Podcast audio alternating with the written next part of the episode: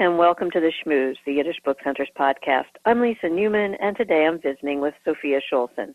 Sophia is the 2019-2020 Richard S. Herman Fellow at the Yiddish Book Center. Um, she is a senior fellow working in bibliography and also exhibition. An alumna of the Yiddish Book Center's Steiner Summer Yiddish program and Wesleyan University, Sophia's senior thesis was written on the Yiddish folklore collection by Y.L. Kahan and Shmuel Lehman. I hope I got that correct. Yeah, that was great. okay. well, then I'll officially welcome you. I always look to you um, for all sorts of information. As you know, Sophia, in the two years that you've been here as a fellow, you are a great resource. Um, and today you are here to talk with me about Yiddish OCR. Yes, yes. I feel like I should preface this discussion by saying that you know any contribution I, I can make to this you know conversation about OCR is very much in my capacity as an enthusiast and not as any sort of expert on OCR. Um, but as someone who is very very excited about the existence of Yiddish OCR, I'm happy to discuss it with you.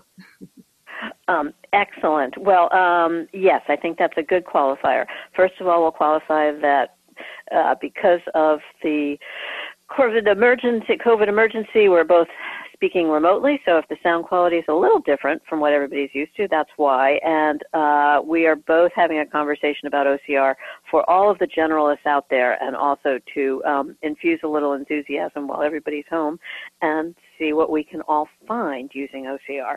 So, um, and at the end, I may direct listeners to uh, a little bit of a presentation that we, well, you did with us um, at the Yiddish Book Center a while ago, where we talked a little bit about the background and also the technical stuff. So that might be a nice add-on to this.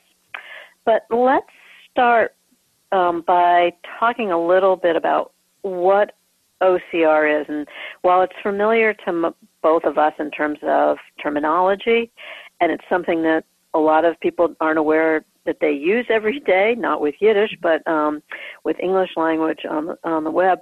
Um, let's talk a little bit about what it means, um, if you could.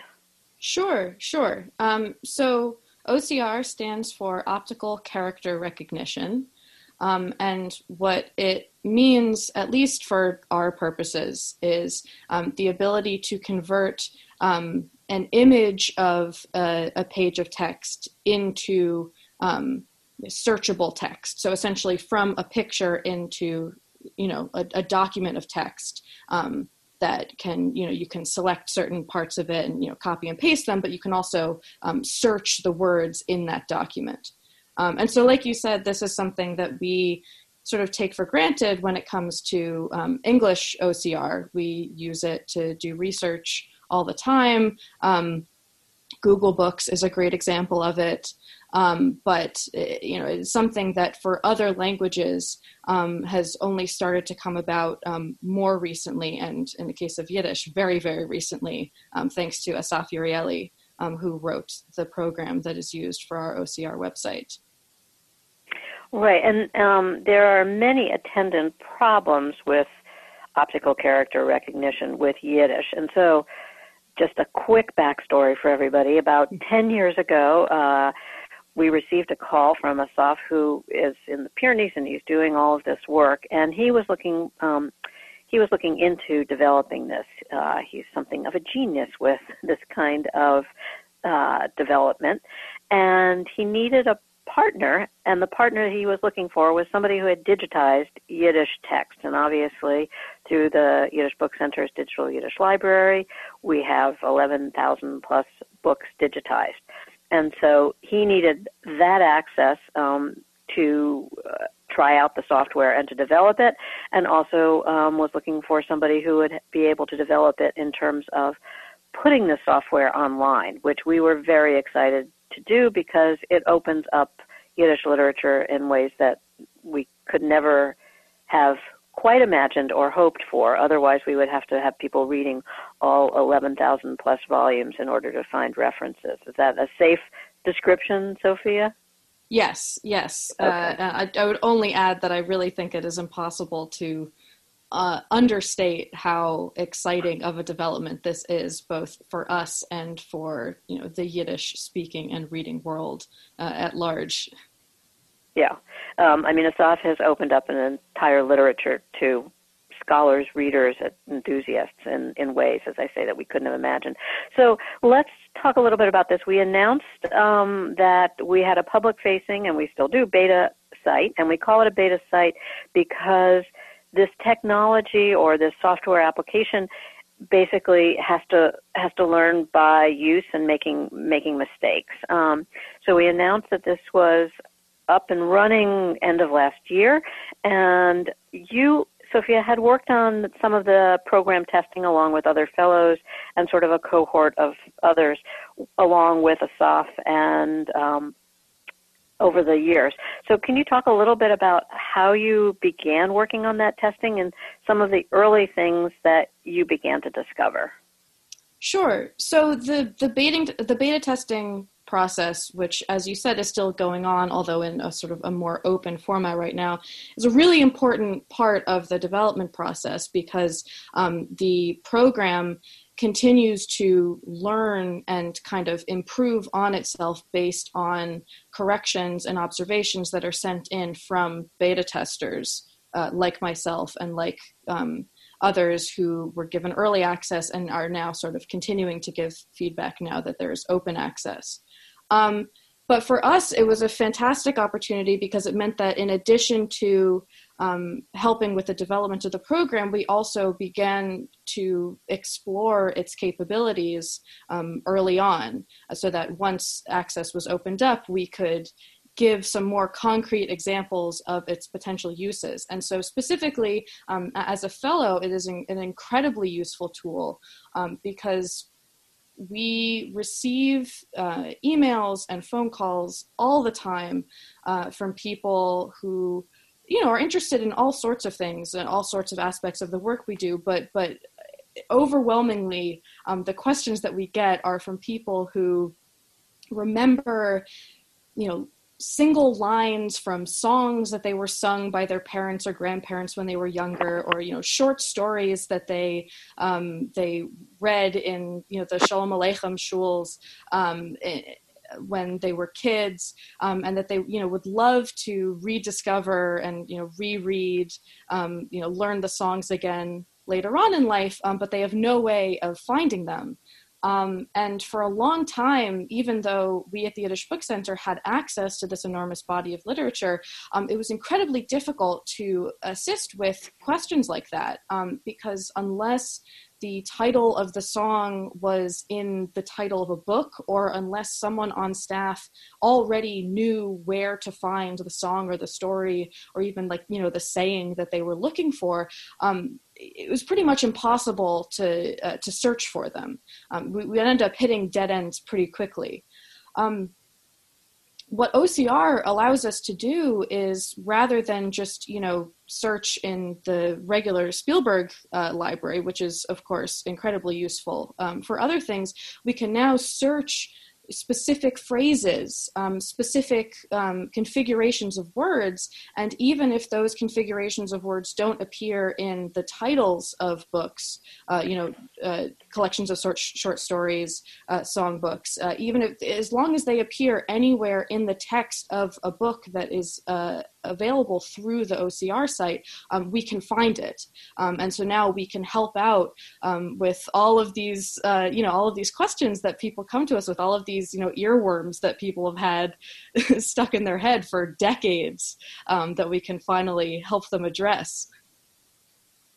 Right, and the the one example that I sometimes cite to people is because some of these emails would come my way was people were always looking for the Dybbuk in um, of Ansky's, and because uh, most, I think it's safe to say, and correct me here, uh, Yiddish books don't have table of contents. It makes it really hard unless you know which volume of the Ansky that is in and then which page it's on. So again, this was huge in terms of um, not having to have the institutional knowledge of having gone through the book page by page by page to find that reference. Um, right, and and so, you know yeah. even even if the books do have tables of contents, which I mean some of them do. Sometimes they're in the back of the book, so they're hard to find. Um, but even if they do have the table of contents, it still means that you have to you know open each individual document and search through each individual pa- uh, each individual mm-hmm. book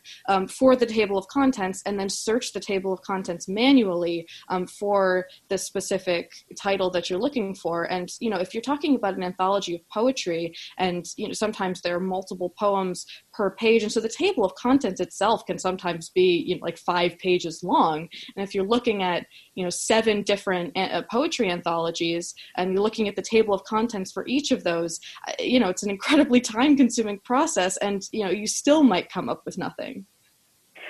And that's an example of somebody going at this um, maybe this is a funny analogy, but like you would with a, an old-fashioned card catalog, you you you understand what you're looking for. Now you just have to do the hard um, work of the detective work. But what's really cool, I think, about this is also that you can find things that you didn't even know existed in in these books. And I think you have examples like um, maybe talk about the typewriter Sure, yes. So this was, I mean, this was one of the first really big projects um, that we were able to accomplish using OCR. And I actually, I discuss it in the presentation that um, you mentioned um, that I did with, with Susan Bronson and with Amber Clooney um, that you uh, were going to play at the end. Um, but uh, in conjunction with our new our newly reignited interest in the typewriter collection that we have at the Yiddish Book Center. And typewriter collection is in you know physical uh, typewriter machines that we have at the Yiddish Book Center. Um, we are hoping to um, present a little bit about you know the literature um, in which you know typewriters make an appearance. Um, the role that Yiddish that Yiddish typewriters play in Yiddish literature, both as sort of the, the tool by which it is produced, but also as kind of you know a phenomenon that appears in the stories.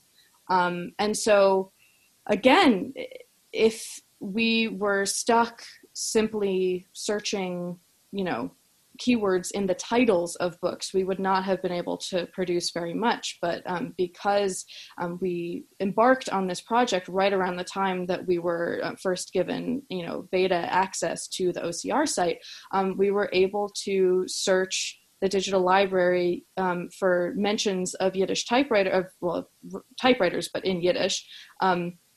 Using OCR, and we came up with some really incredible things.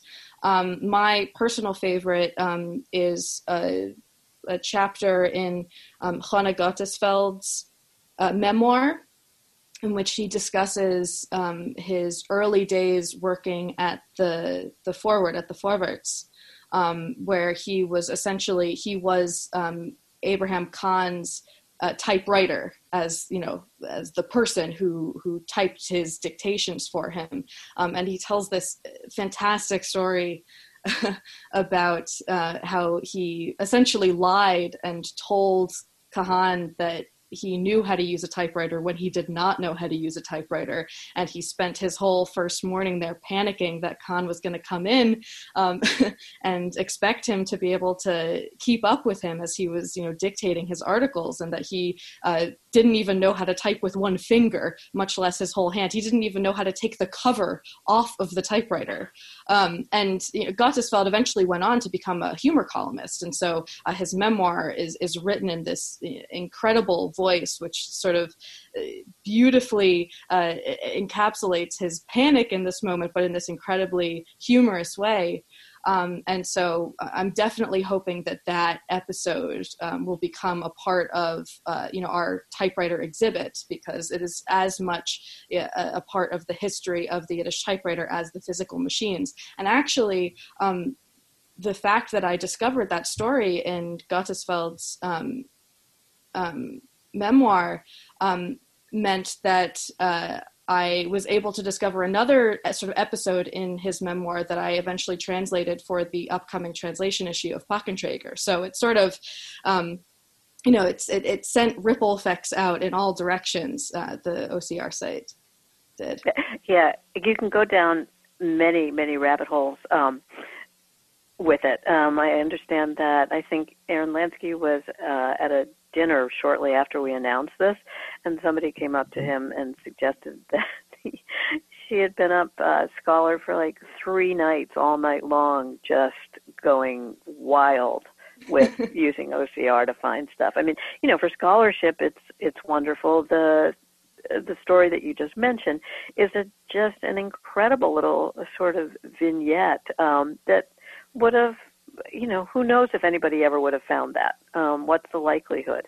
Um, so these are just wonderful ways to understand and access. Um, genealogy comes into play a little bit um, in terms of being able to access some of the Yizkor books. That's technology that's still in development because of the way that when let's just, if I may deviate for a minute, if a mm-hmm. book includes uh, a photograph or if it's columns of type like a newspaper would be presented, that um, software is still in the works because of because of the way that uh, I don't want to get into a lot of te- mm-hmm. technical depth here, but anyway, it doesn't work if there's something that the scanning mechanism bumps into, such as a photograph, which it can't then translate into a text.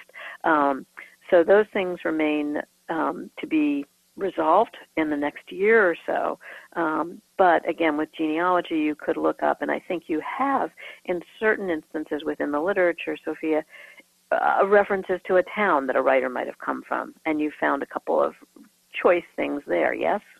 Yes. Um, so, as you said, um, we are unable to uh, make many of the Yizkor books uh, available through OCR right now, in part because of what you said, and I believe also in part because um, Yizkor books, more than other types of books, are often written in multiple languages.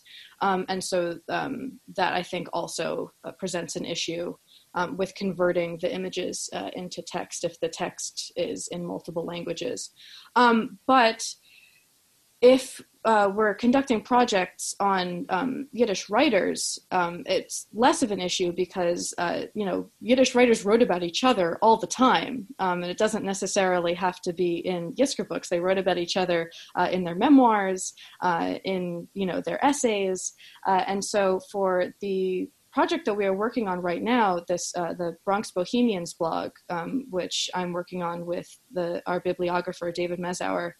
Um, we've been finding OCR incredibly useful um, because uh, the the conceit for the the blog is that um, there was this literary salon in the Bronx at the home of Bertha and Yechiel Kling, um, and it was comprised of these you know incredibly prolific um, Yiddish writers who you know lived near each other and um, uh, spent a lot of time together, and then also wrote about each other. And so, um, if we want to you know write about the relationships between these writers and about sort of the ways that they influenced each other's writing.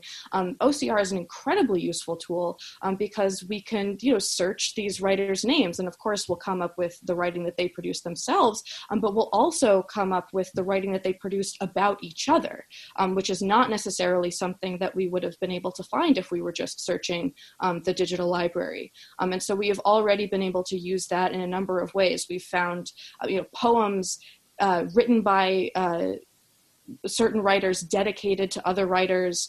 Um, we've found you know whole chapters of books written about um, writers. Um, and you know, as you said, um, we've found uh, you know instances where they write about you know their hometowns, um, uh, instances where they write about you know their childhoods in ways that um, you don't necessarily see in the um, you know like the the writers lexicons um, the places where we would normally go to find biographical information about these writers. Um, and so we've been able to learn so much more about them um, by you know utilizing the the ocr technology um, and searching really like through the books rather than just kind of searching around the books if that makes sense yeah, and so um, we've been also trying to solicit stories from others about what they're finding because the range of things that people are looking for and unearthing is really exciting. Um, I did a podcast, oh, I don't know, about six weeks ago uh, about the Harry Potter translation, and our OCR was used in that um, by Arun uh, uh, Avrum, uh, who did the translation and used OCR to look for references in Yiddish that would help to name characters and places and things like that. So just quirky, wonderful um, uses for it. So that segues into um, uh, with with everybody being home, um, we launched a social media campaign that you are sort of spearheading, Sophia, um, to encourage people to use OCR. So t- if you can quickly tell people how easy it is um, to sign up to use this, and then also let's encourage everybody to get in there and, and look for stuff, and then share with us some of what they're finding. Yes, so I believe all you need um, in order to sign up for to use the OCR site is a Gmail account or a Facebook account. I believe those are the the two ways that you can sign up and you just sort of you put in your email address or your facebook login and your password and you you know you can use the whole site. Um, and then it provides a you know a yiddish keyboard the same way that Spiel, the spielberg uh, digital library does. So you can sort of click letters with the mouse if you don't have a, a keyboard yourself. Um, and then yeah we really just love to encourage people to explore um, in whatever way they would like to. I mean i think once people realize that this is a part of their toolbox it will um, you know people will start using it in ways that we can't really predict right now. Um, but uh, once people start to use it in those ways we would love for you to share uh, your discoveries um, on social media using the hashtag yiddish ocr um, if and when you discover anything. I really think um, the way that arun used uh, the technology uh, in his translation of Harry Potter is absolutely fascinating and um, is sort of is one of the ways that I'm I'm most excited about people using OCR um, just to sort of to learn more about the Yiddish language, which you know because of the sort of the variability of dialects and um, the incredibly long span of time in which it was used, you know dictionaries can only take you so far in understanding the meanings of words. Um, and because now we can use OCR to search this enormous body of Yiddish literature for instances where certain words were used, we can essentially you know cross reference the contexts in which those words were used and we can um, uh, we can sort of uh, acquire a much deeper understanding of you know their connotations in addition to their you know denotations. Um, and so i'm i'm incredibly excited uh, to see what people come up with. Um, so just a couple of things for those who are listening. Um, again we want to say how grateful we are to asaf Urieli for the work he's done. Um, the software that he created is called Jochre, J O C H R E. It's available through the Yiddish Book Center, um, having worked collaboratively with Asaf to bring this to fruition. And we continue to um, have him working on these additional uh, improvements or uh, let's call them different uh, options because we will soon be able to scan, um, use OCR to scan the digitized Yizkor books as well as um, hopefully newspapers in the not too distant future. So um, a couple of things. You do not need to have necessarily um, a Gmail account. You can sign up with um, any email account. And the place that you'll find this is ocr.yiddishbookcenter.org. And you can sign up. This is uh, free and available to everybody. So we want to encourage you to use it and see what great finds you can you can find out there and share with us as Sophia has because it's just an amazing tool. One that may get me to learn Yiddish yet, just so I can explore because there's so much there. So um, thanks again. Um, anything to add, Sophia, before we sign off? Um, no, I mean, uh, unless unless you want a taste of what I've been using OCR for right now, but I can oh, also oh, save yeah. that. No, let, share it um, before we sign off. That would be wonderful because you are incredible in terms of unearthing stuff lately. It's really fun. so I, I, can give you I can give you two options. Uh, you, I have one one project that is closely related to this Bronx Bohemians blog, and then one that is more related to, I guess I would say, current events. Go. Uh, let's do the blog. I'm familiar with that. Okay. Um, so uh, I've been working on a, a, post about a poet named Hinda Zaretsky, um, who was part of this literary salon in the Bronx with Bertha Kling. Um, and in one of her poems, uh, she uses this word um, verschwestern, um, which so it, has got a prefix and then the the word schwester, which means sister, um, but it's a verb, um, and it's not in any of the dictionaries that I would normally consult. And I could sort of infer from the context that it means to, you know, to connect, um, she's talking about it uh, in in the context of um, one of the uh, New York City bridges uh, connecting uh, uh, two of the boroughs over the river. Um, but I was curious if it if it meant something a little more specific than that, and so I searched it in the on the OCR site, and I came up with, um, I believe, six or seven other instances uh, in which the word is used um, you know, as a verb in that way to mean sort of connect in this slightly more intimate sense, a slightly more familial sense. Um, and I never would have uh, been able to find um, those uses of the word without OCR, so it was very exciting for me. Um, well, Sophia, thank you for joining me today, and thank you for all your work in your fellowship and for the amazing OCR work in terms of making these finds.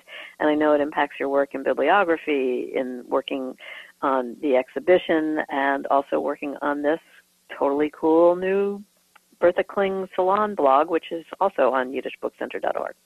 So um, look forward to more of your finds that we can share out with the world, and um, hope you stay safe and talk to you soon. Thanks, Lisa. Sei Take care. Bye-bye. Bye. You've been listening to The Schmooze, a production of the Yiddish Book Center in Amherst, Massachusetts. For more on Yiddish and Jewish culture, visit yiddishbookcenter.org. Today's podcast was coordinated by Sam Brivik and produced by Sarah Blakefeld.